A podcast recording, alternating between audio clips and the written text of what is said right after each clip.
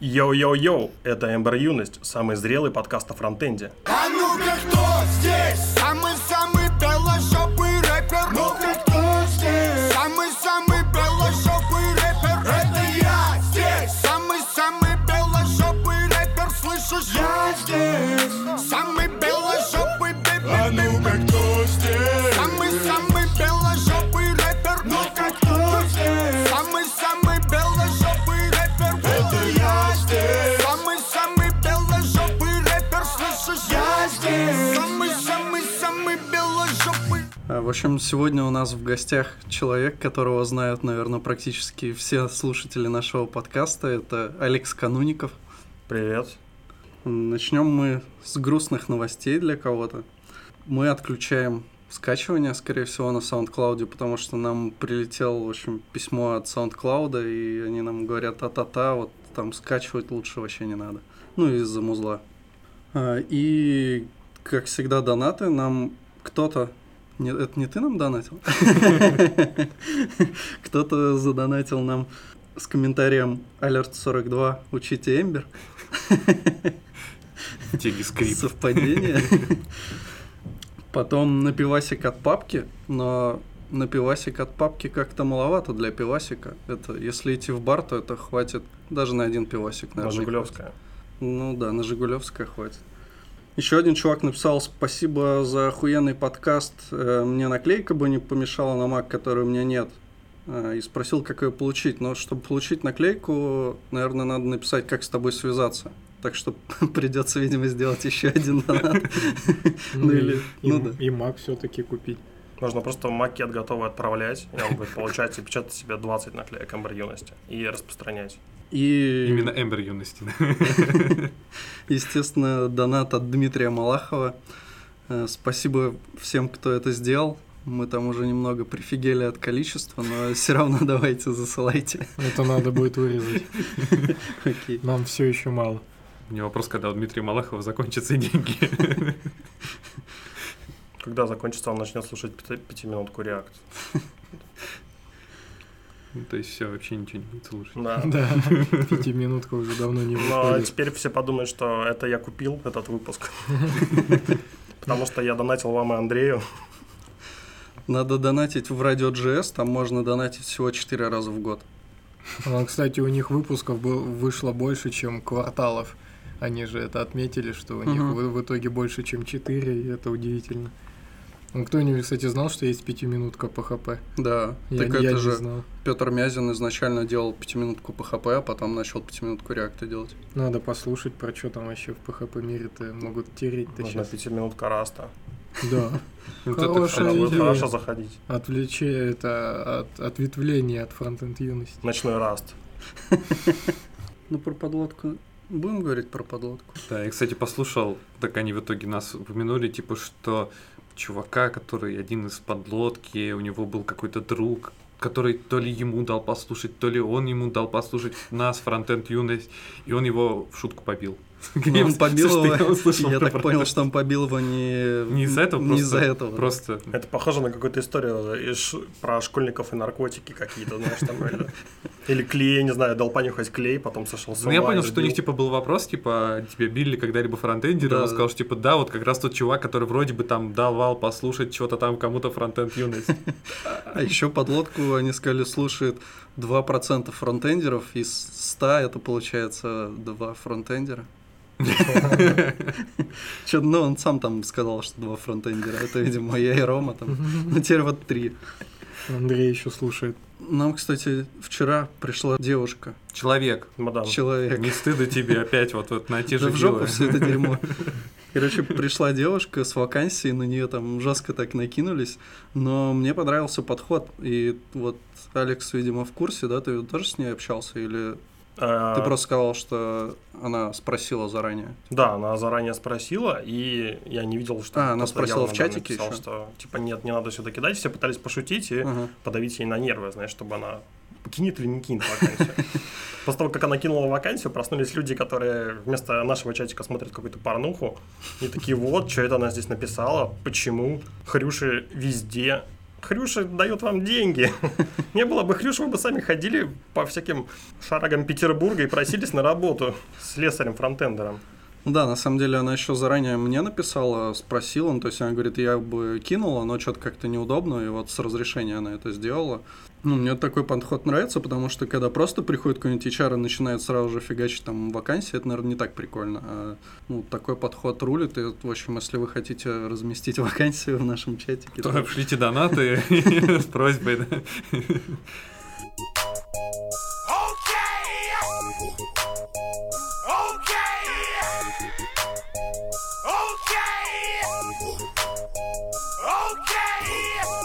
Есть вопрос от Лёхи к тебе.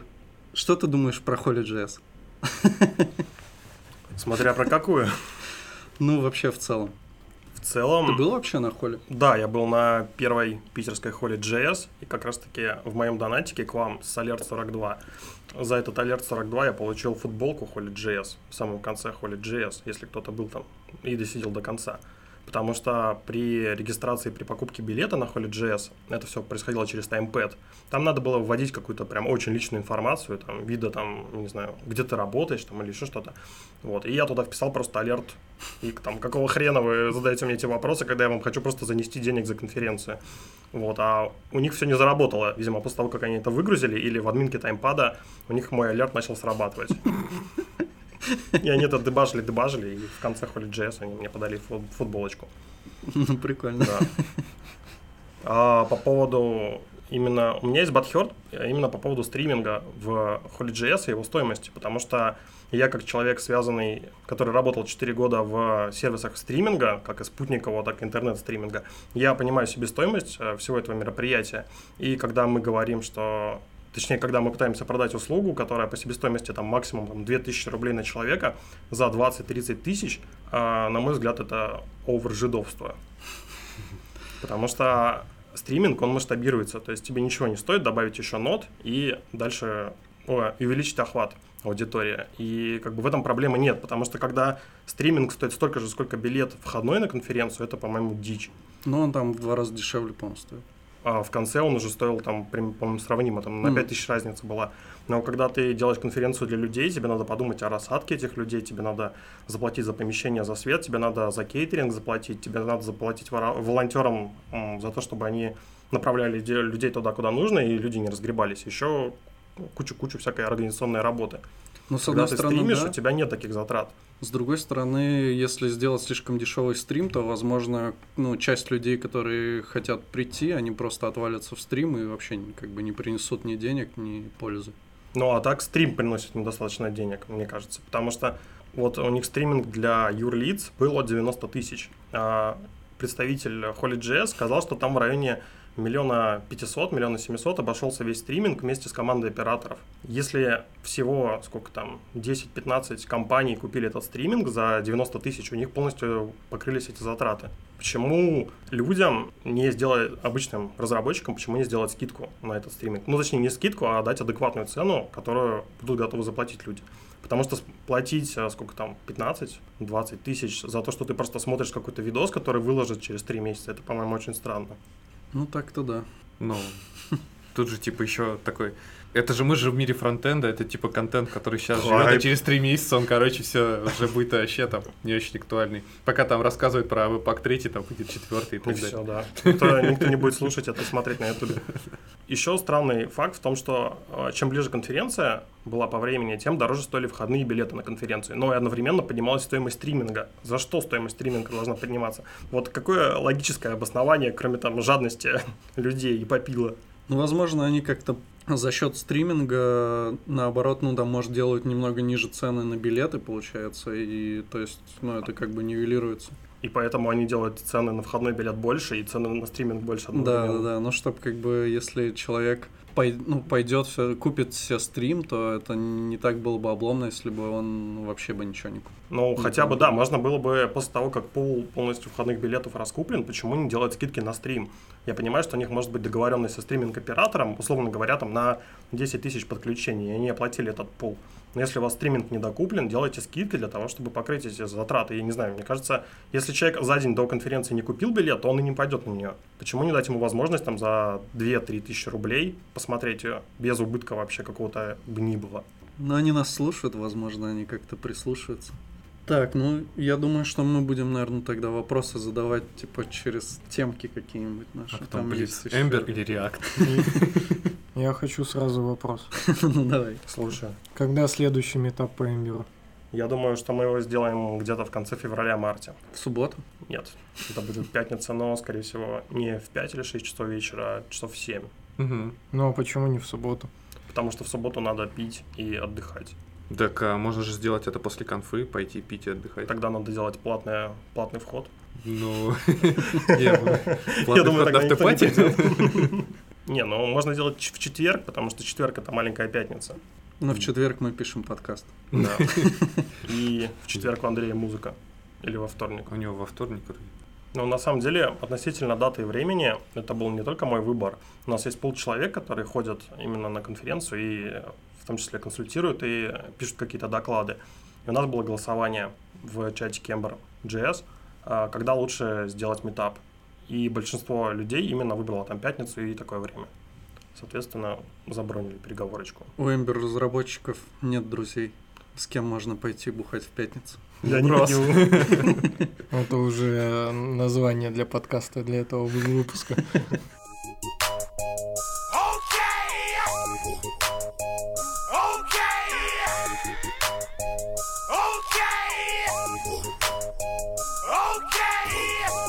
Ну что, Роман, готов затереть за отличный план развития для разработчика? Он, видимо, не готов, сейчас еще готов задать вопрос, чтобы потянуть. По плану развития тоже будет парочку комментов, я вчера почитал. Отлично, потому что, возможно, ты единственный, да, кто почитал. Я особо не готов, я могу просто озвучить, что здесь произошло. Суть такая, что Андрей Ситник, видимо, во многих своих соцсетях, потому что сейчас я смотрю это ВКонтакте, а вообще в целом я это еще видел в Твиттере, разместил картиночку, где он описывает некий отличный план для развития для разработчиков. Но я не знаю, это его картинка, не его, то есть либо он просто где-то нашел на просторах сети и раз расшарил, видимо, согласен. Тут такая табличка, где указываются непосредственно аспекты развития различные для разработчика и указываются соответствующие уровни от одного до четырех. И где-то примерно между этими уровнями э, ну, некие, так скажем, позиции. С одного до четырнадцати там это просто у тебя картинка не влезла. Не-не-не. Нет, там уровни горизонтальные. Да, уровни горизонтальные, да, их четыре. И где-то примерно между ними всегда фокусируется пять других уровней. Ну, так скажем, новичок, прокачанный новичок, там какой-то middle, senior, переводя на наш, да, на какой-то язык, и, и эксперт. Ну, тут немного по-другому: junior, middle, senior, lead и си ти о, соответственно. Здесь он выделяет аспекты, то есть английский язык почему-то на первом месте сразу же, ну, может быть, кстати, и логично, но на самом деле я все равно не согласился. Может, это для индусов? Ну, возможно, конечно. Ну, для, для русскоговорящих, я думаю, тоже актуально. Ну, все равно странно, то есть почему именно английский, пока будешь его учить, уже, в общем-то, расхочется, можешь не дойти до самого программирования-то. Но, возможно, здесь именно в плане того, что современный фронтенд, он английский, и если ты хочешь узнать что-то новое, тебе так или иначе придется читать статьи в оригинале. Не, конечно, конечно, просто... Еще момент, что тут как бы типа по горизонтали, это же типа тебе не обязательно сразу же там на начальном уровне начать писать блог на английском и досконально знать грамматику английского. Можно, ну, начать широким фронтом идти по всем четырнадцати аспектам. Но вот это вот тоже спорный вопрос. Mm. Ну, ну, странно. То есть, если идти по номерам, да, что номер один английский, потом там идет, например, public speaking, интервью, и потом где-то на пятом месте там real app. Типа, сделай там какой-нибудь свой дом, домашний проект на, на собственные идеи. Ну, господи, как раз с этого и надо начинать. То есть... Нет, но технически английский тебе нужен будет, будет нужен для того, чтобы сделать какой-то pet project. Да, без да, этого а ты без... не сможешь найти да, никакую не... статью и не сделать там. А без коммуникации ты си эл ай. В итоге так и не сможешь написать свою Real App крутую. Да, ты не сможешь не... написать React Create App, если не знаешь, как писать слово React. Какой React Create App? Надо написать свою тудушку какую-то ложовую. Если ты веб-разработчик, то просто сделать сайтик на Bootstrap. Для этого вообще никакой английский не нужен. Почему Bootstrap?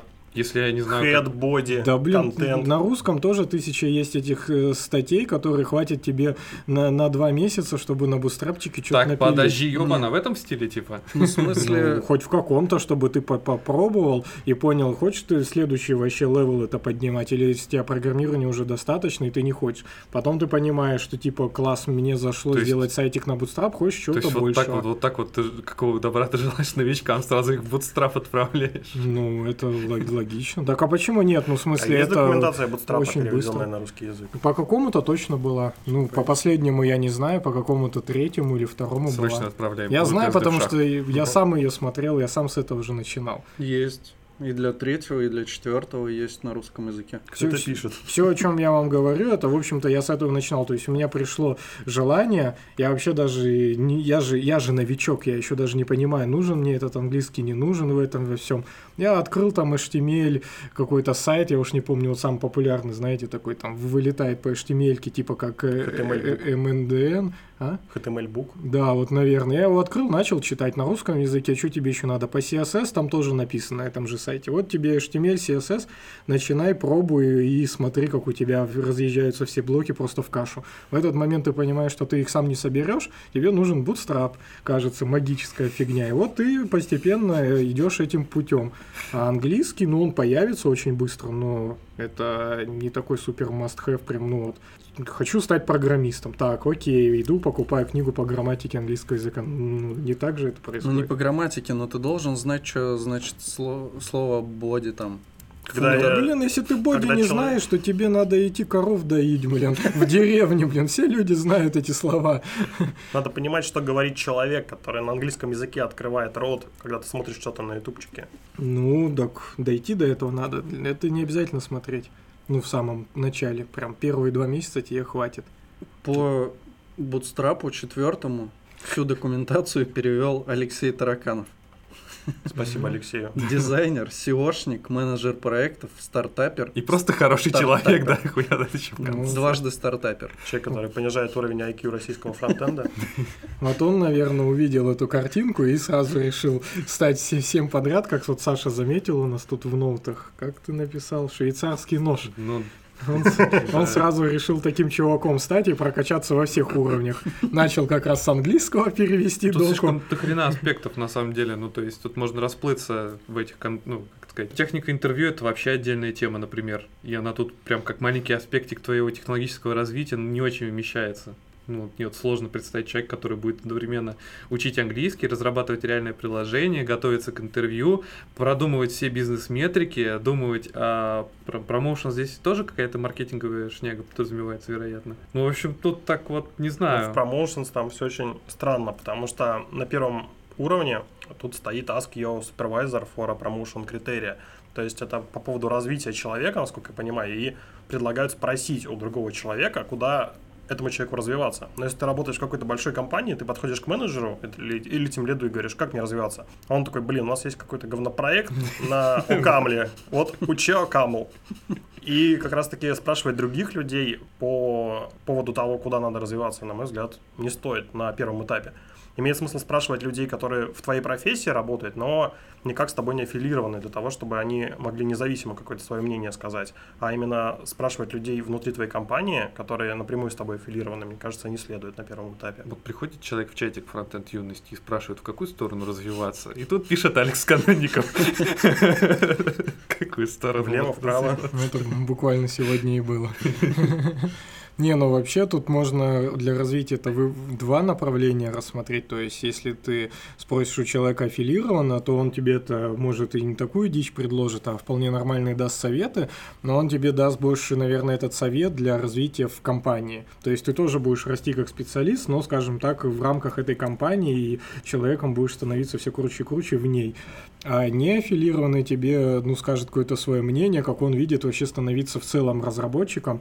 А таких мнений может быть вообще сто пятьсот. И по идее вот это личное мнение другого человека можно тоже не слушать, а лучше формировать свое. А в компании как раз, мне кажется, можно и спросить, в общем-то, если да. ты хочешь расти в компании. Ну да. Сначала надо всегда думать своей головой, а потом уже чужими. Я надо тут... понимать, куда ты хочешь расти. Если ты не понимаешь, куда тебе расти, как бы тогда тебе надо уйти из фронтенда и становиться ну, старт... программистом на Rust, менеджером, Java-девелопером. И, и кем там еще этим маркетологом каким-то, кто он там?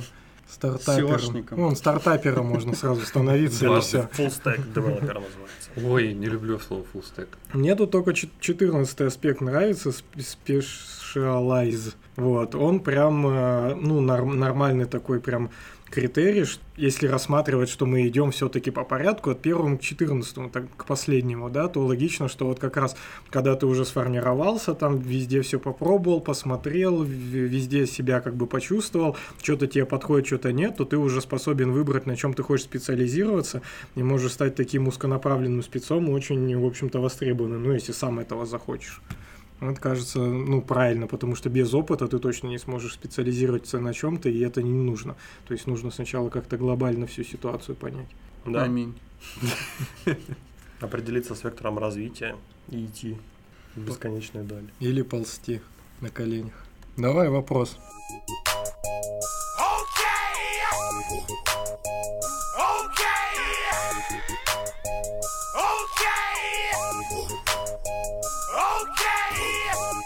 Еще один вопрос от Лехи. Почему EPAM не говно? А почему он говно? Ну, EPAM считается такой галерой суровой, где тебе могут дать любой говнопроект, ты должен его делать и ничего не можешь с этим поделать. Где как раз ты подходишь к, к тимлиду и говоришь, как не развиваться, а он тебе вот говно. Потому что самый главный вопрос, кем это считается, потому что я бы хотел поговорить с этим человеком, который явно и открыто заявляет такие слова. Скорее всего, это какой-то человек, который пытался когда-то начать работать в ИПАМе, его там завернули, либо его очень долго, долго держали там на уровне джунов, он не захотел расти в ту сторону, куда нужно ИПАМу, он оттуда ушел и сказал, что все плохо, все плохие, и вообще ИПАМ – это не то место, куда надо идти работать. Я mm-hmm. не согласен с этим мнением, потому что ИПАМ – это аутсорс, и аутсорс – это возможность не скучать, когда ты планируешь оставаться в рамках одной компании несколько лет.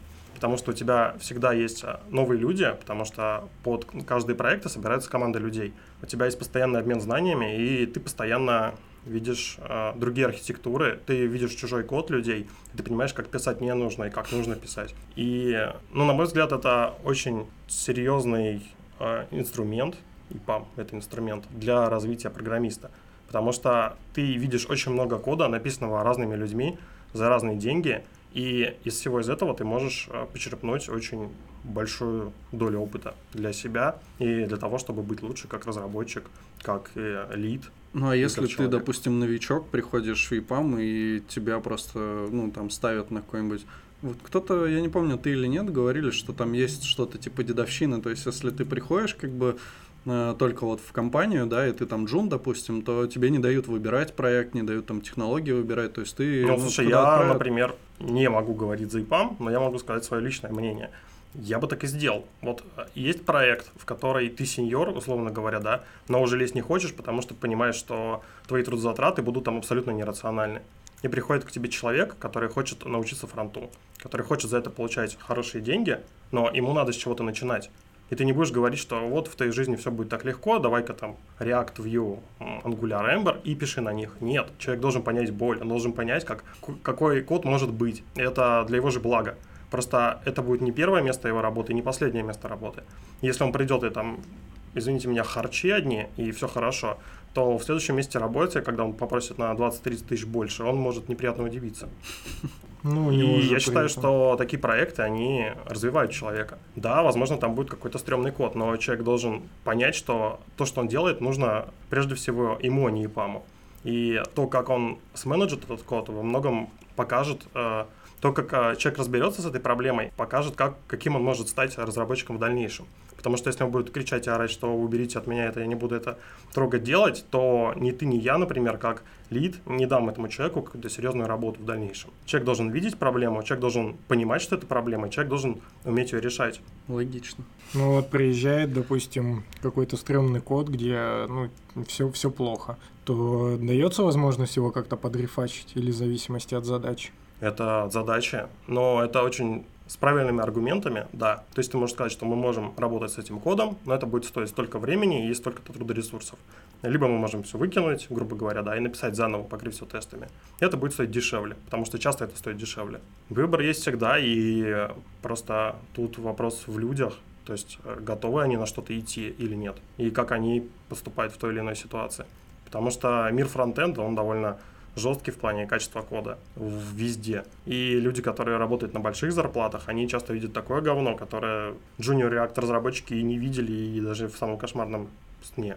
Поэтому надо уметь вовремя говорить I have control и говорить, что давайте мы здесь перепишем, здесь перепишем, здесь будет лучше, если мы это сделаем. Потому что в любом случае, если это, например, какой-то долгосрочный проект, то и ты понимаешь, как это решить, но бизнес пока не готов под это предоставить время, в твоих же интересах сделать какой-то прототип, с помощью которого ты сможешь доказать бизнесу, что да, твоя идея, она стоит чего-то, и она будет полезна в дальнейшем. Ну, нормально. Завербовали нас в галеры, а не в Эмбер. А много на Эмбере проектов в ЕПАМе или вообще нет? У нас есть два внутренних проекта, админ-тулзы, которые мы в рамках текущего нашего проекта используем, написанные мной. А так в ЕПАМе нет Эмбера, насколько мне известно. Там есть SkillMap, и в SkillMap, ну это внутренняя программа ЕПАМовская, где каждый разработчик размещает свои скиллы. И в SkillMap есть Эмбер. Но я не видел разработчиков Ember.джей эс, кроме меня, в ЕПАМе. Но, возможно, возможно, скоро все изменится.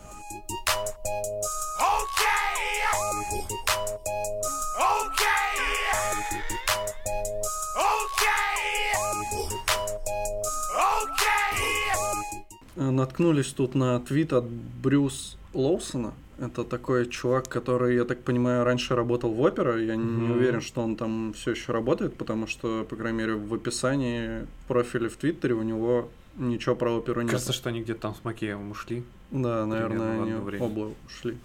Обоих ушли. Ну, и в твите он прикрепил картинку, на которой такой пирожок, график-пирожок, в котором э, обрисовывает картину, сколько мы времени в день, там, ну или ну, вообще в общем, тратим на какие аспекты работы. И там вот есть такой самый маленький кусочек, это то, сколько времени мы кодим, это десять процентов, э, встречи это двадцать процентов, потом... Шутинг GitHub, это имеется в виду, видимо, какое-то общение, да, на GitHub или... Ну, ну да. Переписка, да. Да. Вот, на общение на GitHub там тридцать процентов, и сорок процентов это пока мы ждем эн пи эм install. Ну, вообще, есть в этом доля правды, но мне кажется, что эн пи эм install в последнее время работает побыстрее, чем раньше. Вот там, мне кажется, пару лет назад эта картинка бы вообще отлично зашла. А те, кто использует Yarn, у них не сорок, а десять, да? Yarn install. Здесь, здесь доля правды только в том, что действительно на это разработчики тратят время. Да. Больше тут никакой правды нет.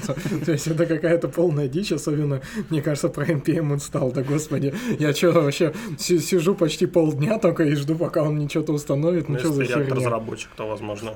Да, ну сомнительно. Нормально он там все ставит. Это, ну это точно не выжирает там, не знаю, три часа. Обычно моего. Делается там полчаса раз в неделю, в месяц, когда надо какие-то зависимости обновить. Ну полчаса. А по кодинг я бы отдал двадцать пять процентов. Ну да, но встречи действительно отнимают много времени. Вот у нас с Романом встречи, встречи здесь не встречи. Здесь встречи не двадцать процентов у меня.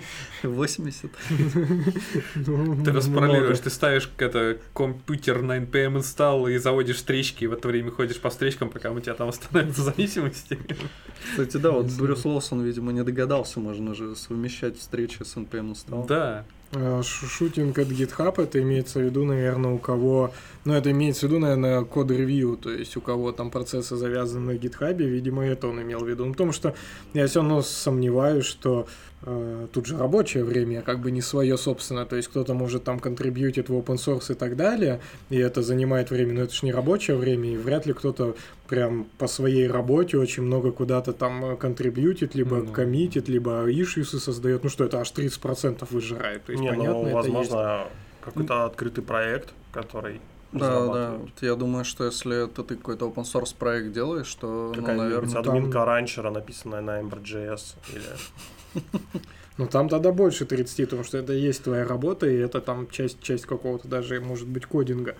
Вот, но он же говорит это как-то про всех, там, корпоративных, делает корпоративных, тем более, ну, то есть... Возможно, в Америке так и есть.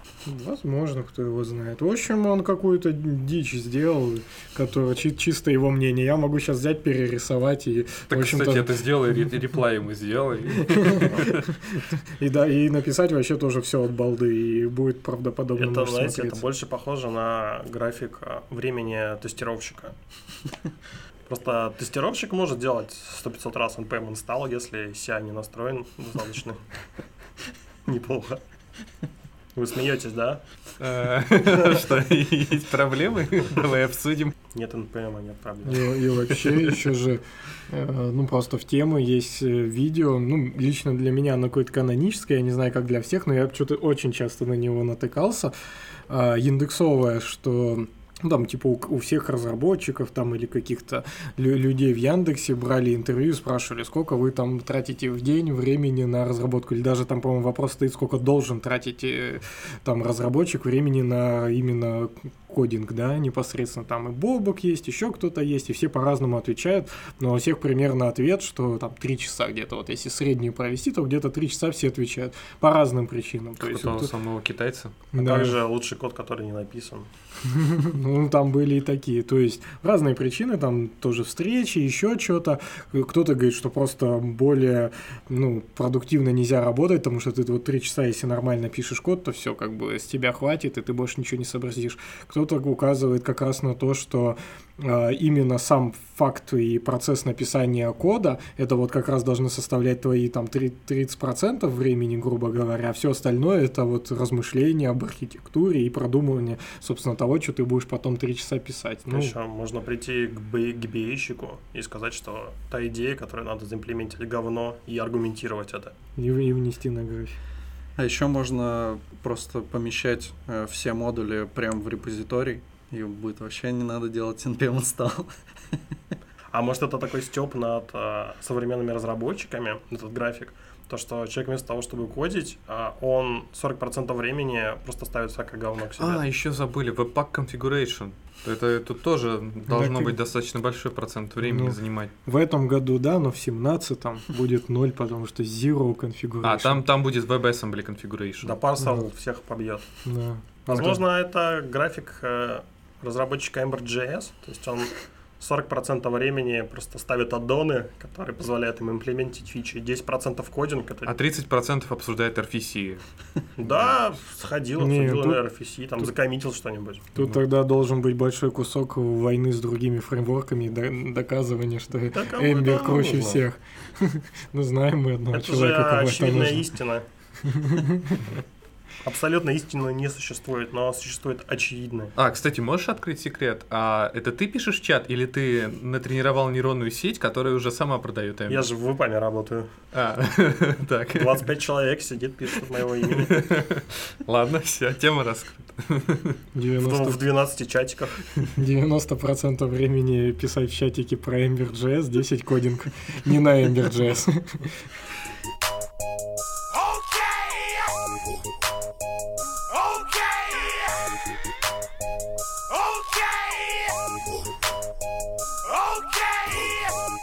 У нас дальше снова О. вопрос от Лёхи. Как ты интегрирован в международное Эмбер-сообщество? Том Дейл лайкнул мой твит и добавил меня в LinkedIn в друзья.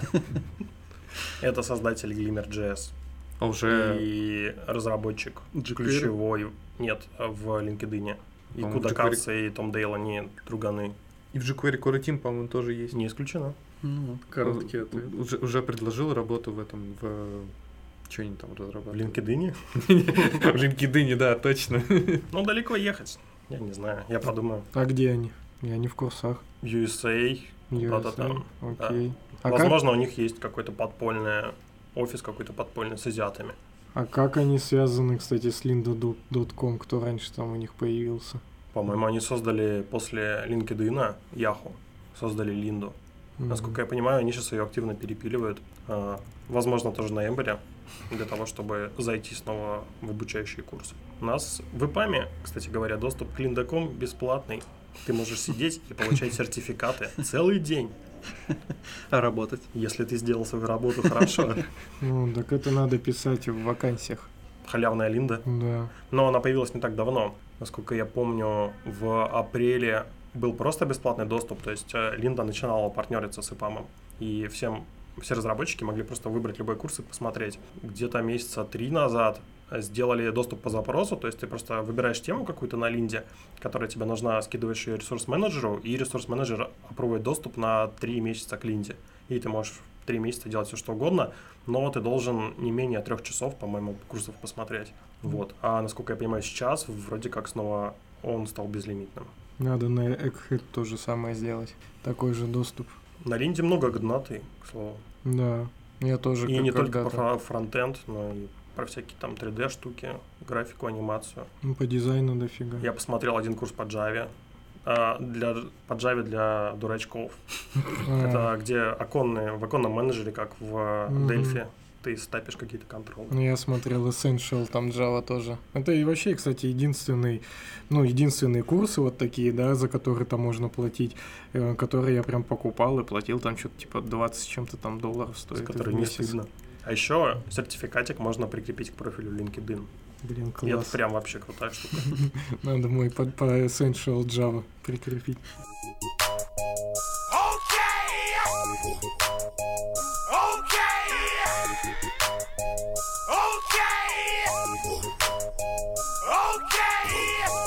Че, давай ты тогда про Себранта будем?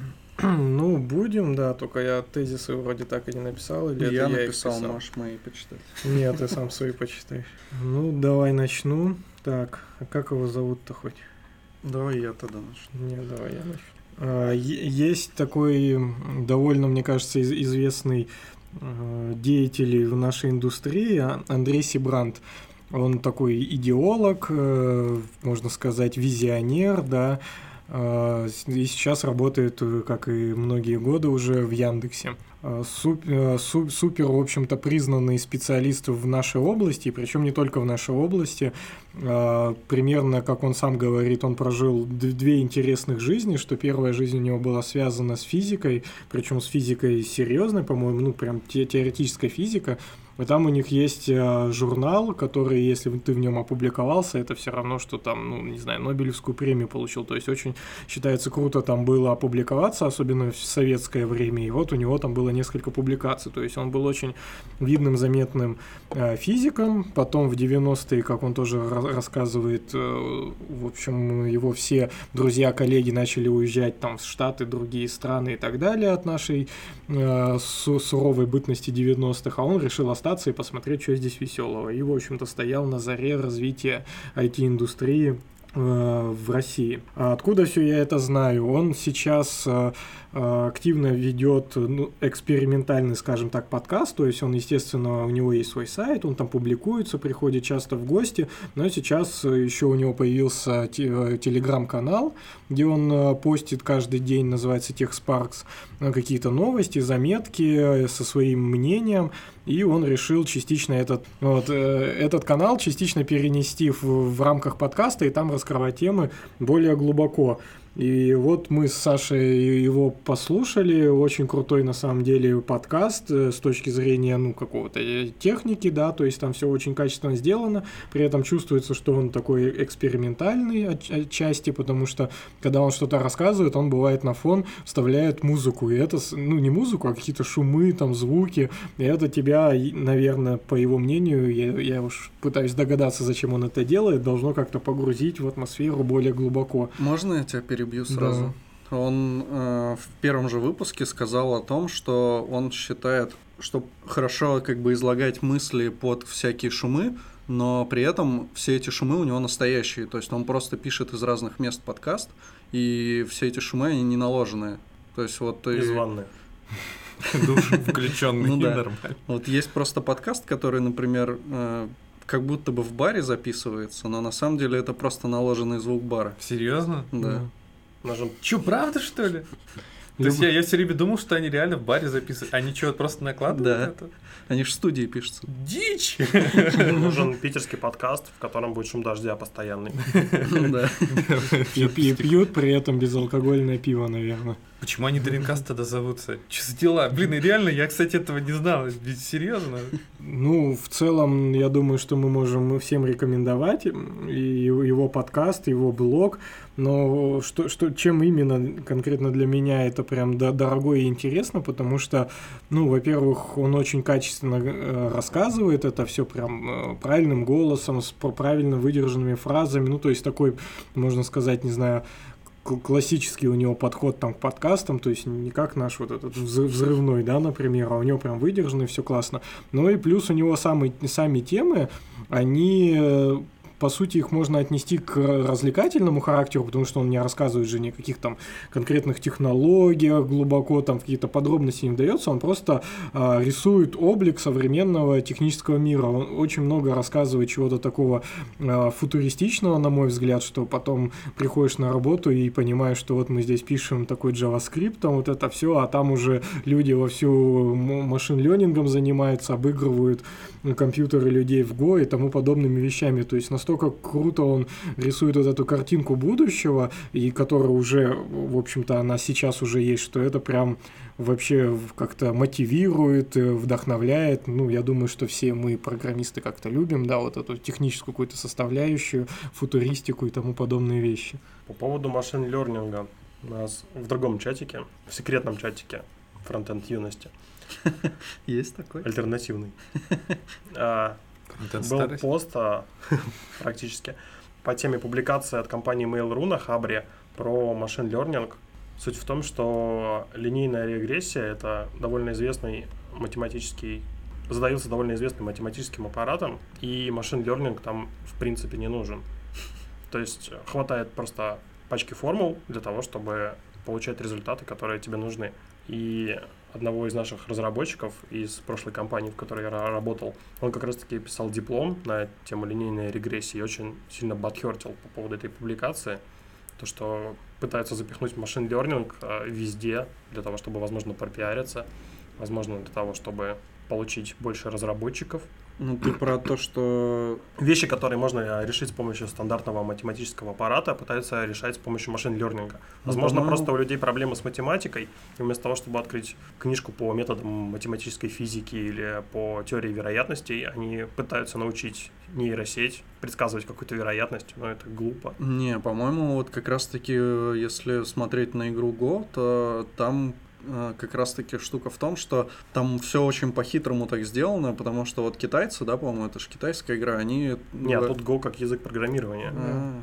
Да, это не я про теорию игры Go. Да, я думаю, да, но то, что Саша хотел рассказать, это как раз... Себрант рассказывал в своем подкасте, что, ну, типа, шахматы там можно посчитать, да, то есть никто не сомневается, а Го, я сам не знаком тоже с этой игрой, но смысл такой, что там есть интуиция, то есть, да, какое-то ощущение красоты ситуации, и это ощущение, по идее, может иметь только человек, ну, то есть машина, естественно, да, как мы понимаем, этого всего не имеет. И когда она первый раз выиграла чел- человека в Го, это был там Альфа, как-то так называется, да? Альфа-Го, по-моему. Mm-hmm. Да, да, просто Альфа-Го. Вот, она выиграла человека, и она обучалась на данных от игр людей между собой. То есть, грубо говоря, она могла просто искусственно воспроизвести вот эти, ну, скажем, вот эту интуицию в своей игре. А потом вышел AlphaGo Zero, который учился сам собой играя. То есть он вообще не пользовался ни, ни, никаким человеческим опытом совершенно. И тем не менее он научился и выиграл предыдущий AlphaGo там, с каким-то суперразгромом, ну прям в сухую, множество партий. И понятно, что и человека выиграет. То есть э, машина сейчас ну, по- получила ну, некую такую версию интуиции. И это вот кажется тоже такой большой прорыв. Факт, на самом деле. Факт, что это версия интуиции. Возможно, эта машина поняла, как работает интуиция у человека, который играет в Go, а не приобрела свою интуицию. Потому что что такое интуиция? Это просто решение, которое ты не можешь объективно описать, которое у тебя в голове где-то рождаются, там, лимбическими системами, на основании какого-то прошлого опыта и так далее, и так далее. И машина просто поняла, как будет действовать человек, хотя сам человек еще не понимает, как он будет действовать. Ну да, конечно, какой-то, ну, так, так, и в этом проблема блэкбоксинга, машин-лернинга. Ты не понимаешь, почему такой вывод сделан. Ну, вроде как... Точнее, ну... ты понимаешь, не понимаешь, как. Да, ну, ты, ты не, данные, не понимаешь, не понимаешь, как, но при этом вроде как я слышал, что какие-то чуваки, они этот блэкбокс все-таки немного как-то там уже раскапывают, и что-то как-то там можно будет со временем понять. Не, ну можно дебажить нейронные связи, там что куда пришло, но если мы ну, говорим так... о каких-то развитых нейронных сетях, там с десятками тысяч нейронов и сложными многоуровневыми логическими структурами, то это... очень сложно, мне кажется. Ну, может Возможно, быть... она просто будет очень сильно тормозить, когда дебажишь. Может быть, потом кто-нибудь напишет нейронную сеть, которая будет... Э... Исследовать нейронные сети? Да, исследовать нейронные сети. Не, ну тут, тут же вопрос, чего мы хотим достичь. То есть это, наверное, тоже такой классическая какая-то анти- антиутопия, что там машины всех там уничтожают и так далее, но... Блин, зачем создавать тогда или пытаться там создать вот какую-то машину, которая умеет сама думать за тебя и при этом пытаться ее контролировать? Ну, то есть это сама по себе априори ну, не, неправильный подход и неверно этим путем идти. Ну, то есть если ты все, все-таки такие машины хочешь создавать, то давай возможность и пусть сама уже принимает эти решения. Но... человечество это, как обычно, не устраивает. Из разряда вот и Бобок, причем много лет назад приводил, и вот Себрант в своем подкасте тоже приводил пример, что вот машина там тебя везет, то есть сама там мыслит, ты сидишь, читаешь книжку, но как бы выбегают пять детей на дорогу, что машина сделает? Типа у нее варик там улететь в кювет, и ты умрешь, или сбить пять детей. Как она будет принимать это решение? Дети ну, ты... выбежали на дорогу в неположенном месте, и ответственность за это должен нести не тот человек, который едет в машине, а тот человек, который не уследил за этими детьми. Да, это на самом деле уже решенный вопрос. То есть, э, по-моему, из Мерседеса или э, еще откуда-то чувак сказал, что ну тут будет действовать так, что ну, будет сбивать... Ли... То есть, чтобы водитель остался в живых, иначе такие автомобили никто не будет покупать. Не, ну, не так понятно, но... Плюс, а, насколько я понимаю, там, м, по-моему, в В статье про Tesla была такая штука, что можно будет выводить машины на рынок с автопилотом после того, как они станут там, на два порядка безопаснее машин с людьми. И та жертва, которая будет во время движения машины с автопилотом, она будет статистически на два порядка менее частой и менее значимой, чем та жертва, которая случается постоянно, когда люди водят машины. Ну, тут мы, мы подходим именно к вопросу ну, вот, нравственности, морали и так далее. Как раз вот к этому ко всему. Потому что... Нравственность и мораль кто... – это самая большая проблема да. текущего прогресса. Да. Что... Пофигу, кто виноват, кого там будут судить, кого в тюрьму посадят. Смысл-то не в этом. Смысл – пять детей убить или тебя? Ну, то есть, по- пофигу, кто виноват.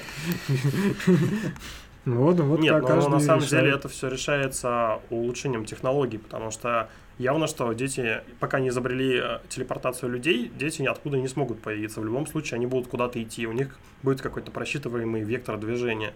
И если сейчас системы машин не способны это определить, то в будущем вполне возможно, что там на каждом светофоре или перекрестке будут стоять какие-то лазерные дальнометры, которые будут мерить окружающую среду и бродкастить это к машинам. И машины будут понимать не только то, что происходит на дороге, а еще там в ста метрах рядом с дорогой, для того, чтобы прогнозировать такие ситуации. Не, ну понятно, но это же одна из ситуаций, таких ситуаций. В общем, любая ситуация, где машина делает выбор, и потенциально, да, возможно, как раз связаны с моралью, то таких можно тысячу. Ну, не знаю, там будет робот-спасатель, который там залазит под дом, он, он видит, что дом сейчас все обрушится, через там две минуты он рассчитал, остается у него там пять секунд, он видит, мужик лежит и ребенок лежит, ему придется сделать этот выбор. Ну, то есть один фиг. Это смотря в какой стране, мне кажется, будут разные страны по-разному программировать. Потому что взрослый человек может принести гораздо больше пользы обществу, чем ребенок, потому что если ты спасешь ребенка, но не спасешь взрослого, тогда тебе придется обеспечивать э, этого ребенка всю жизнь, и не факт, что он вообще вырастет в, как, в кого-то адекватного, потому что ты по факту убьешь родителя, который мог бы сделать еще троих детей и не лежать под домом, который сгибается в следующий ну, раз. Это, это Тут ты... сложная ситуация, и Не такой однозначный. Тут, тут твой пример, это же из классики, это же Айзек Азимов, книжка, не помню, как называется, но фильм помню, который «Я робот». Там же был Уилл Смит, он попал в аварию, тонет, рядом с ним тонет девочка в машине, при, припирается этот робот и вытаскивает его за руку. И почему это? Потому что статистически было больше вероятность, что я выживу, и я, да, там принесу потомство, да, бла-бла-бла. У робота есть гораздо лучше отмазка. Потому что если бы он никого не спас, все бы двое погибли. Такой, типа, чуваки, вот есть вариант два или один. Ну вот статистически, но человек... Не статистически, он... практически. Но человек бы типа такого не принял. Ну я посмотрел бы, то ли мне здорового афроамериканца вытаскивать, то ли девочку. Я бы лучше девочку вытащил, нафиг мне тушу эту тащить. Ну, если он здоровый, да, возможно, ты просто свою жизнь подвергнешь большей опасности, и вы вдвоем загаситесь и раздавите девочку своими телами. Или, может, ты негров просто не очень любишь, да? Я не хочу просто это слово произносить. Да меня в школе так учили. В Китае живут китайцы, в Германии немцы, в этом в Израиле евреи, в Африке негры. Ну да, то вытащишь. А, если ты его не вытащишь, то тебя как раз еще засудят. Хотя, хотя если девочку тоже засудят. Застрелят. Да он там весь цепями обвешался золотыми, и то не только из-за этого. А что негр делал с маленькой девочкой? В машине, да. Хороший вопрос. Это вроде его дочь, кстати, была, только вроде она белая была. А почему белая? Надо пересмотреть. Так, негр сам виноват, наверное, потому что не справился с управлением, нет? Но это а, он... не про расизм, это просто про то, что кто вел машину. Ну, вроде да, в фильме вроде он был на этом, на, собственно, ручном управлении, то есть ему по фану вроде было переключаться на ручное и типа к самому гонять. Ну, сам ну, дурак. Ну, может, я ошибаюсь. Надо пересмотреть на Новый год. Вот будет чем заняться. В общем, свободу роботам.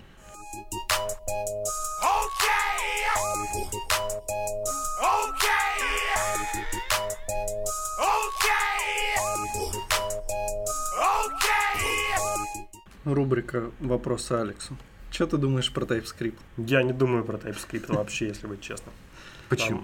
Там, в контексте своих текущих задач, например, я не вижу объективной причины его использовать. Я понимаю, что с TypeScript код будет писаться дольше на первых этапах. То есть пока у тебя не написана кодовая база или когда ты решишь зарефакторить существующий джей эс-код, тебе придется потратить на это время. И я не уверен в том, что именно там строгая типизация, да, которая будет у тебя на уровне прекомпиляции, она будет этого стоить. Ну, то есть по времени, по затратам. Возможно, проще написать тесты на все методы и не задрачиваться над этим ужасно похожим на C-Sharp кодом. Но... Потому что TypeScript — это понятно, почему он родился. То есть когда не было WebAssembly, люди разрабатывали сложные фронтенд приложения, когда у тебя разра... какой-то софт пишет не десять человек, не двадцать, а, а сотни, без а, строгого контроля очень сложно получить какое-то вменяемое качество продукта. И когда у тебя есть TypeScript, ты можешь очень жестко задать рамки для своих разработчиков. И в этом плане, возможно, там, в больших компаниях он хорош. Но когда у тебя там десять-пятнадцать разработчиков на проекте, и ты понимаешь, как он будет масштабироваться, если он будет масштабироваться модульно, то я не вижу смысла в использовании TypeScript. Потому что то же самое время можно потратить на написание тестов, и это будет гораздо удобнее читать и, по- и поддерживать, на мой взгляд. Потому что вот когнитивно, когда я открываю что-то написанное на TypeScript и что-то написанное на джей эс, я напрягаюсь там раза в три-четыре больше. И мне надо думать над логикой, которая написана и покрыта тестами, а не над тем, какой мне тип здесь поставить и почему здесь там решеточка какая-то с декоратором стоит. Не, ну тут я с тобой согласен. Я вообще, на самом деле, я тоже видел код на TypeScript, и ты очень много времени тратишь на то, чтобы во все это въехать. И, ну, если ты на нем не писал, по крайней мере. И смысла вот в TypeScript я как-то не особо вижу. Смысл во Flow, например, ну, возможно, он есть на этапе какого-то, ну, на начальном этапе, возможно, когда у тебя сильно меняется, там, допустим, структура приложения, там, еще что-то, но вот в конечном варианте, когда уже проект там, ну, более-менее готов, ты просто допиливаешь какие-то фичи. Мне кажется, что это практически бесполезная вообще фигня. Ну вот, захейтили вы TypeScript по жесткости, а... Люди сейчас активно на Rust переходят. Ну, это именно... Это нормальный выбор. Если бы мне предложили выбирать между писать какую-то часть фронтенда именно на уровне там, бизнес-логики на TypeScript или на Rust, я бы, наверное, выбрал Rust. Потому что, во-первых, это новый язык, который можно выучить. Это язык, который работает м, практически нативно на всех платформах. Ну, то есть можно скомпилить в си, насколько я понимаю, да? Uh-huh. Вот. И почему бы нет? Просто TypeScript, он куча говна тебе в глаза накинет. Ты будешь думать о том, как здесь написать какую-то там скобочку с решеточкой, вместо того, чтобы как реализовать какую-то бизнес-логику. Ну, раз ты подразумеваешь именно же в рамках WebAssembly, то есть вот да, типа написано. Потому что это уже реальность, и тратить время и ресурсы на переписывание существующего JavaScript-кода под TypeScript, на мой взгляд, нерационально. Проще эти же куски переписать на Rust и сейчас, потому что через год-два WebAssembly будет нативным практически во всех браузерах. Его завезут мобильные телефоны, потому что пи ви эй как раз-таки оно и придет к WebAssembly. И это стратегически, на мой взгляд, более выгодно. TypeScript, компилируемый в WebAssembly. Тоже, кстати, кто-то такую тему задвигал. Да, но mm-hmm. если мы посмотрим на код на Rust и код на TypeScript, который делает одну и ту же логику, то, мне кажется, там будет выбор очевиден. Ну да, тем более Rust, он еще подразумевает все-таки нормальную функциональную парадигму.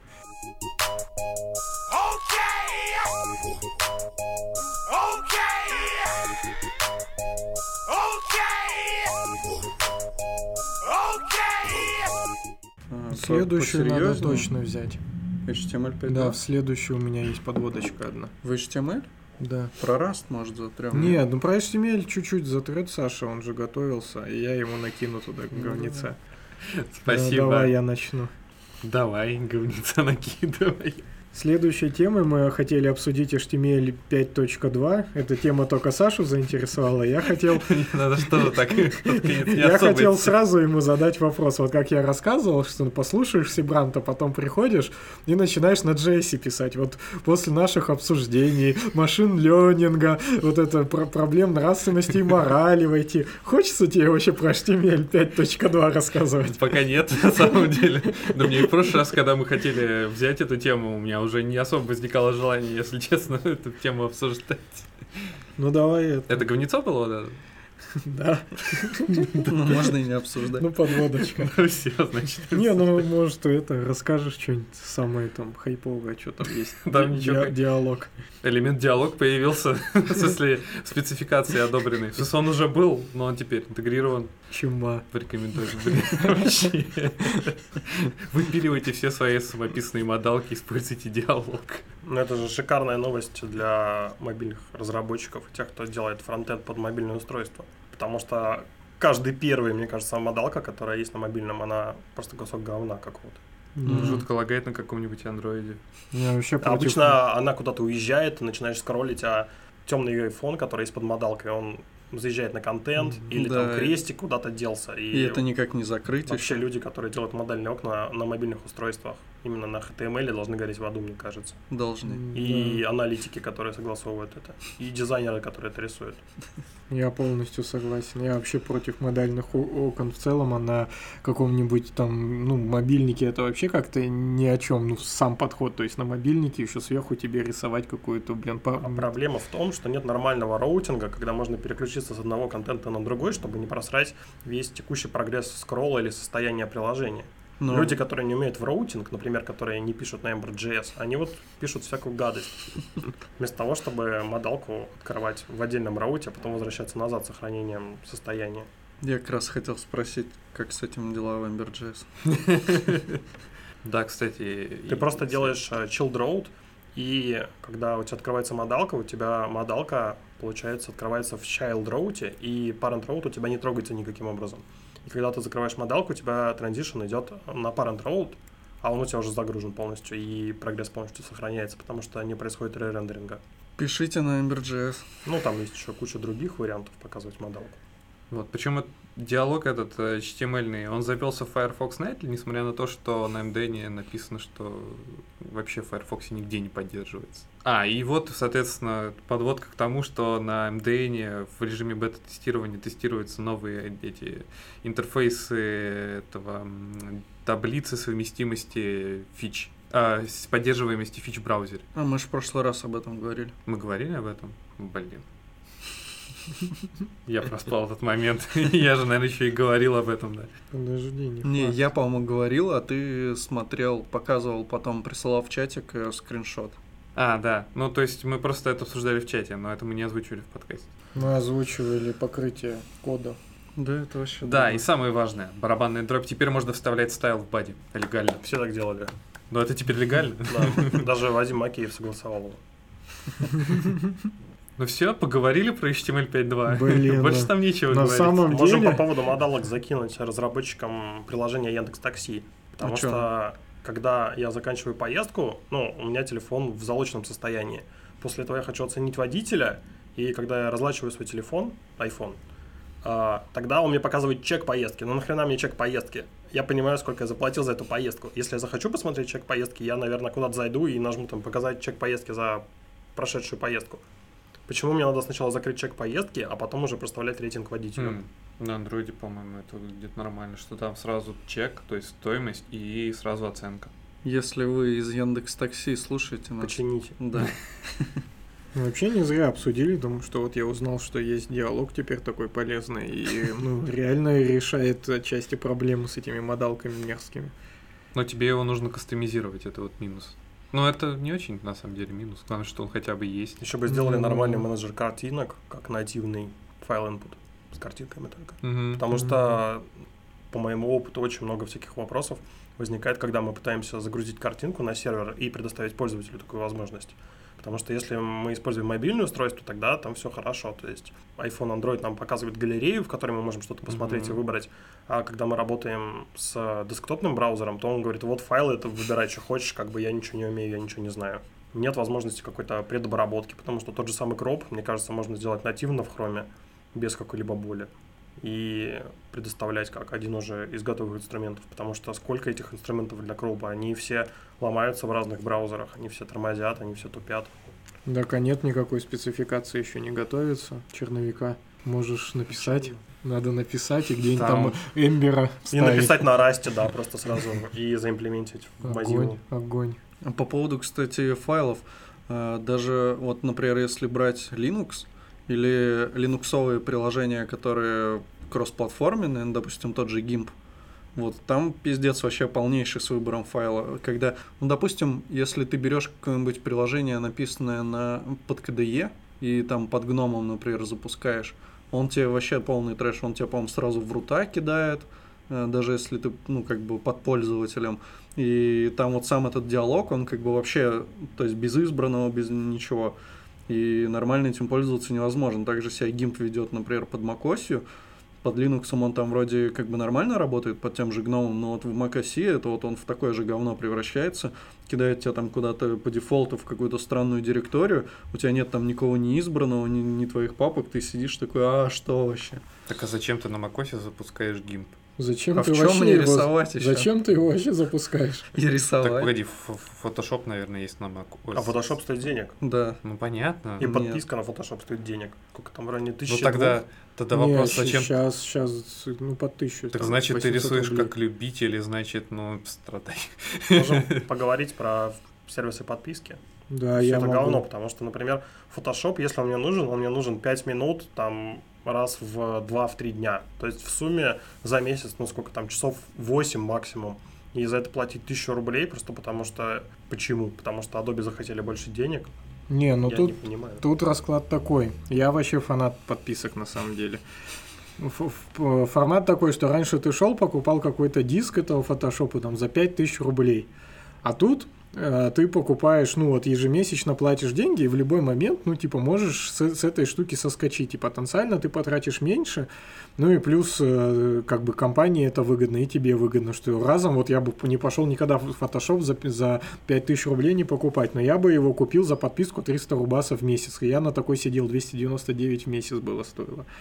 И также Apple Music. Я не хочу диски там эти покупать бесконечно. Или как это вообще сейчас происходит-то, если без, без вот таких сервисов подписки? Не, ну музыка — это потребление контента, а именно потребление сервисов. Это, mm-hmm. мне кажется, разные немножко модели. Потому что Photoshop, он из года в год не, не добавляет там каких-то убер-фич. То есть там, если мы берем фотографа, то фотограф, мне кажется, спокойно в десятой-одиннадцатой версии двенадцатой фотошопа сможет делать то же самое, что он сейчас делает в последних версиях. Ну не-не-не, они же добавляли какие-то мега-фичи. Умные когда... размытия фона, там, вырезалки и так далее, да, но какие-то ну... базовые штуки, которые используются в полиграфии, насколько я понимаю, они очень давно были и они есть, и... Просто платить за обновление зачем? Если можно купить коробочную версию, а потом доплатить какие-то деньги, например, за апгрейд. Почему бы компаниям не продавать э, апгрейд до, за какой-то ценник, который меньше? Платить за апгрейды тоже никто не любит. Да. Это, ну, не, но если тебе больше. достаточно существующей версии, то ты не захочешь платить за апгрейды. Если не ошибаюсь, версия Photoshop Adobe первая, она в open source даже. Сейчас да. Не, ну просто то, о чем ты говоришь, это такой формат же был. Ну, то есть, это как раз наоборот старый формат, когда ты покупаешь, и потом обновление уже стоит так денег. И маркетологи и... внушили тебе, что это удобно. На самом-то деле, в чем суть? У компании есть постоянный прогноз по деньгам. Компания понимает, как она растет. Она понимает, какой у нее доход будет, если это сервис подписки, потому что подписку ты хрен от, э, отменишь. Угу. И во всех сервисах так. Тебе надо пройти через просто кучу ада для того, чтобы отписаться. Да, про это, кстати, я хотел сказать. Как раз минусы, то есть я фанат подписок, и на самом деле, ну вот, везде, где я пробовал отписаться, везде было без проблем, кроме как раз фотошопа. Там, я при том, что раньше я видел там кнопку «Отписаться» в своем кабинете, потому что я уже подумал, потом думаю, ладно, потом отпишусь. Захожу через пару месяцев, я вот прям своими глазами вижу, что ее нету, я до этого вот была, я прям супер уверен. В итоге ее нету, я ее везде ищу, там Stack Overflow, вот это все начинаю гуглить, не нахожу. В итоге нахожу ответ, что нужно, блин, написать в техподдержку, отпишите меня, как будто это, блин, я не знаю, баг или еще что-то, что за бред. И в итоге они меня отписали и до сих пор продолжают мне слать письма. О, классно, но у нас вышла новая фича, приходите к нам. Да пошли вы в жопу, никогда больше вообще к вам не впишусь. Это выгодно только бизнесу, но не конечному потребителю. Ну вот в плане музыки, вот я, ну... В плане музыки, да, когда у тебя есть альбом там за пятьсот рублей, и у тебя есть возможность там семейные, условно говоря, там на три-пять человек подписки за триста-триста пятьдесят рублей в месяц, то это выгодно. Да. Но именно софт, который по подписке, на мой взгляд, он не так хорош. Ну вот меня бы они все равно купили. То есть как, он хорош, но пользователь тратит на него гораздо больше денег, чем он стоит по факту. Ну да, по сути, если бы они сделали ну какую-то дешевую подписку, ну вот реально как там триста рублей в месяц, да? Ну, либо почасовую. Кажется, ну да, это как да. бы это сложнее, но в целом, да, можно вообще почасовую, тогда они вообще нисколько не заработают. Но если, например, делать, ну, вот там ежемесячную, но достаточно дешево, мне кажется, очень много бы людей. Я mm-hmm. вот за триста рублей в месяц я бы с удовольствием подписался бы на Photoshop. Да. Чтобы вот он обновлялся как Steam, да, автомат. Mm-hmm. Mm-hmm. Ну, вот он стоил двести девяносто девять рублей. И мне вообще даже, вот я когда первый раз на это подписался, ну, уже года три или четыре назад, мне это бы тогда было нормально. Сейчас мне тоже это нормально. Но когда он стал стоить семьсот девяносто девять... И, возможно, они еще говорят, что мы продаем себе Creative Cloud, а не Photoshop. Ну, ты такой, ну, нахрена мне mm-hmm. остальное. Но там в, этом пак... там в этом пакете Photoshop и Lightroom, типа пакет для там, фотографов, типа называется. Ну, то есть две, две тулзы ты получаешь, получается, за триста рублей. Если ты с роу не работаешь, то Lightroom тебе, в принципе, вообще нужен как ежику футболка. Не, ну если вот ты просто хомяк такой фоткаешь, ну, типа, да, просто домашние какие-то свои фотографии, то как раз фотошопом я не, не столько умею Причесать. пользоваться, а Lightroom умею.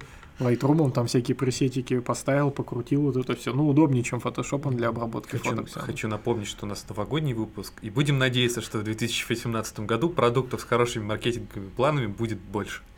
И Photoshop вы, выпустит почасовую эту подписку. И маркетологов, которые думают не только о своей жопе, а о пользе себя, общества будет больше. Маркетологи, вы должны приносить пользу обществу. Ну, к этому, кстати, идет, что появился же вот там сервер-лес, когда ты платишь чисто за время работы функции, а не просто, как да, какую-то донат. Да, ну, вот не, Heroku там все равно помесячно, а вот на эй ви эс как раз есть сервер-лес, ты, получается, просто платишь за то время, которое работает твоя функция, пока она не работает. А, лямбда. Да, вот, вот на этих лямбдах, и все, вот к этому, может, все и идет. Ну, на мой взгляд, это удобно. Наиболее справедливая стратегия именно оплаты. Да. Потому что когда ты пользуешься чем-то и... Точнее, когда ты платишь за что-то, чем не пользуешься в течение месяца-двух, то это вызывает бадхёрт на, на третий месяц, на четвертый. CodePen, они же тоже ввели, по-моему, платные аккаунты с подписками. И я такой думаю, дай посмотрю. там что-то в районе пятьсот-семьсот рублей стоит он. Нахрена, код ПН, камон, что у вас там такого есть? Вы тормозите, в принципе. Мои снежинки.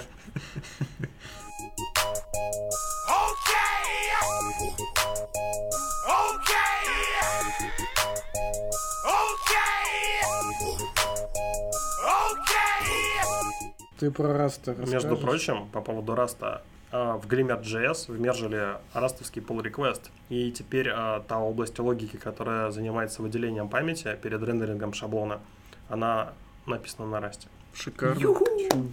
То есть мы двигаемся к тому, что какие-то performance-related фичи приложений будут написаны на низкоуровневых языках, а всякие ручки, как говорит один наш знакомый, они будут написаны на джей эс. Ну, на расте в том плане, что это WebAssembly или нет? Это, да. То есть, uh-huh. это Rust, который компилится в WebAssembly. Uh-huh. И когда нам надо рисовать наши шаблоны из байткода, то вот всю эту логику по выделению памяти и по итерации по нашей машине исполнения будут переписывать на Rust полностью. И это круто. Это, это круто. Это круто. В общем, некто Денис Колодин написал свой Rust фреймворк для создания клиентских веб-приложений. Называется он очень странно. Yew. Yew. Yew, да. В общем, это такой Rust фреймворк, который, я так понимаю, вдохновлялся Эльмом и Реактом. Там есть такое некое подобие джей эс икс через, через эйч ти эм эль макрос. В общем, я так понимаю, что он там написано, что он компилится в современные браузерные рантаймы. Это васм, асм.js и emscript. Там есть virtual дом, там есть джей эс икс-подобные шаблоны, и в нем уже реализованы какие-то а, интервалы, таймауты, сториджи, алерты, и еще в разработке у них фетч и веб-сокеты. Мне кажется, это все херня. Это возможно. Может иметь смысл только для first paint, то есть когда мы очень быстро пытаемся доставить пользователю контент, ну, в нашем веб-приложении, потому что обычное взаимодействие пользователя с веб-приложением, оно и так уже быстрое, оно быстрое на любом фреймворке, и без фреймворка оно тоже быстрое. Что больше всего тормозит, это загрузка, и тот вектор, который пытаются задать сейчас, именно пытаясь мимикрировать под React и предоставлять просто быстрый виртуальный дом, да, который быстро что-то отображает в доме. Это и так происходит быстро. В браузере тормозит layout и первая загрузка, потому что это компиляция, это парсинг, это куча всякого говна, выделение памяти, которое надо собирать. И вот в эту сторону двигается очень мало фреймворков. Ну, вот и вообще просто мало людей двигается, потому что я уверен, что вот на данный момент здесь нет кода, который выделяет пул памяти, исходя из размера шаблонов, которые у него есть, для того, чтобы их скомпилить. Но есть один фреймворк. Но есть один фреймворк. Не, ну фактически здесь же мы говорим о том, что это, допустим, васм, да, WebAssembly, и, соответственно, он-то должен уже разбираться быстрее, и уже есть профит. Это все херня, потому что люди думают, что просто переписав какую-то часть логики, они получат очень... на другой язык, они получат очень сильное увеличение производительности, но здесь уже надо включать матан. Все, что написали быстро, уже вот написано оно, вот быстрее оно не будет работать. Надо включать матан и включать другие подходы к рендерингу. Надо работать именно на, с более низкоуровневыми браузерными эй пи ай. Надо понимать, как это все запускается и уже подстраиваться под это. Не, Потому там... что еще один React, ну давайте сейчас там на Haskell напишем то же самое. И они будут просто быстро работать и быстро нажимать на кнопочку. Но кнопочки и так быстро нажимаются. Проблема именно First Paint. И то, куда идет, э, что у нас, Small, э, React э, и Glimmer, это когда мы реализуем инкрементальный рендеринг. То есть мы не пытаемся от, отрендерить все, что у нас есть за первый фрейм. Мы частично рендерим, э, с каждым фреймом добавляем, добавляем контент или обновляем его. Это тот подход, который, на мой взгляд, выживет. Потому что просто переписывание чего-либо на разных языках без фундаментального понимания именно процесса рендеринга, оно ни к чему не приведет. А что ты знаешь про Small? Я смотрел на их репозиторий, видел парочку презентажек. Вообще архитектура и тот подход, который есть в Small, он, на мой взгляд, довольно-таки интересен. Потому что у тебя фреймворк позволяет тебе писать асинхронный код так, как будто вообще нет асинхронности. То есть состояние, когда данные у нас не готовы, оно не является какой-то, каким-то исключительным состоянием в смоле. Это просто состояние формы, в которой пока нет данных. И, соответственно, вся скорость, которая есть, она именно... Я запутался. Вся yeah. скорость, которая, которую показывает этот фреймворк, она базируется на основании того, что мы не ждем каких-то синхронных событий. Мы делаем все сразу, когда надо, дорендериваем это. И как раз-таки инкрементальный рендеринг тут очень сильно помогает в этом. Вопрос к чему? К тому, что JavaScript, когда он тебе приехал, его нужно разобрать и тому подобные вещи там с ним сделать. А здесь тебе приезжает уже бинарь, и, по сути, как раз с ним уже работа должна идти быстрее. Но этот бинарь тоже чего-то будет весить. И не факт, что он будет весить меньше, чем какой-то там кусок кода, написанный на джей эс. Ну, потенциально должен быть. И если мы говорим про джей эс икс, то это все будет компилиться в любом случае в JavaScript. Да? Но если мы говорим не про Rust, реализацию, а то же самое там реактовскую текущую. И тебе в любом случае его придется как-то распарсить. И именно подход, например, который используется в Glimmer, когда мы прекомпилим шаблоны, и они доставляются в виде байт-кода в браузер клиенту, он, на мой взгляд, более производительный. И тестами это тоже подтверждается, потому что сделать JSON-парс гораздо быстрее. Ну, JSON-парс от массива, чем брать и делать парсинг JavaScript. И, соответственно, если получится разработать технологию именно доставки шаблонов без JavaScript, без эвалюации всего этого дела, тогда это будет быстро и это будет хорошо. Если нет, тогда все будут страдать и изобретать еще один фреймворк. Но пока все заняты, что изобретают еще один сборщик, так что пока все нормально. Ну что, все? Все. Да, новогодний выпуск. Parcel не работает на восьмой ноде, кстати. Да? Я пытался запустить наш проект на Parcel, и проблема в том, что почему-то восьмая нода очень э, невалидный джей эс-код генерит. И получается то, что у тебя приложение падает с тем, что оно не понимает метода require, который объявляется в самом верху.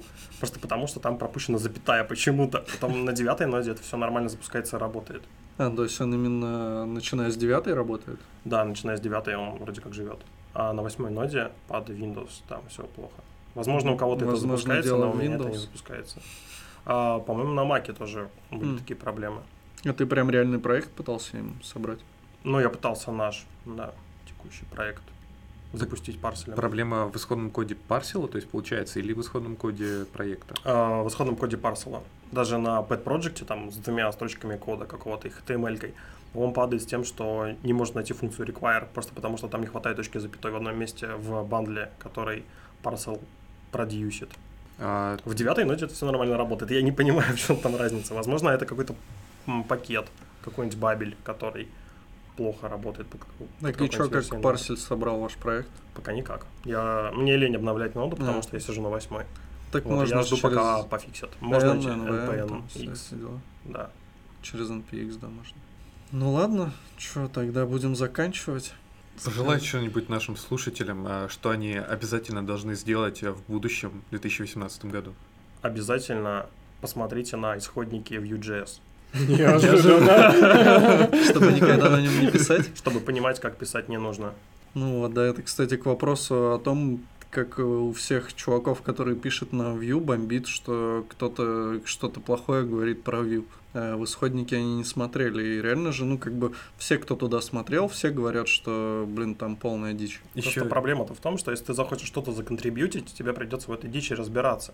И на китайском писать. Да. К слову, будет сказано, если мы откроем сайт Ember.js, там есть документация. И эта документация хранится не где-то отдельно, она хранится прямо в исходниках. С помощью Uidoc они ее генерируют. И если ты открываешь исходник любого файла в Ember.js, ты видишь функцию, ты видишь документацию для этой функции сверху, которая потом компилится в красивый человекопонятный вид. Mm-hmm. И вот это, по-моему, очень крутая штука. И сообщество, которое поддерживает, оно испытывает гораздо меньше боли, чем Vue-сообщество, на мой взгляд. Если вообще Vue-сообщество ковыряется в исходниках. Это еще один хороший кандидат на название нашего подкаста, что хранится в исходниках Vue.js. Ладно, это так уже перебор. Надо понемножечко это с сообществом Vue поаккуратнее, а то они что-то совсем какие-то агрессивные. Ладно, все, всем пока. Пока. Пока. Пока.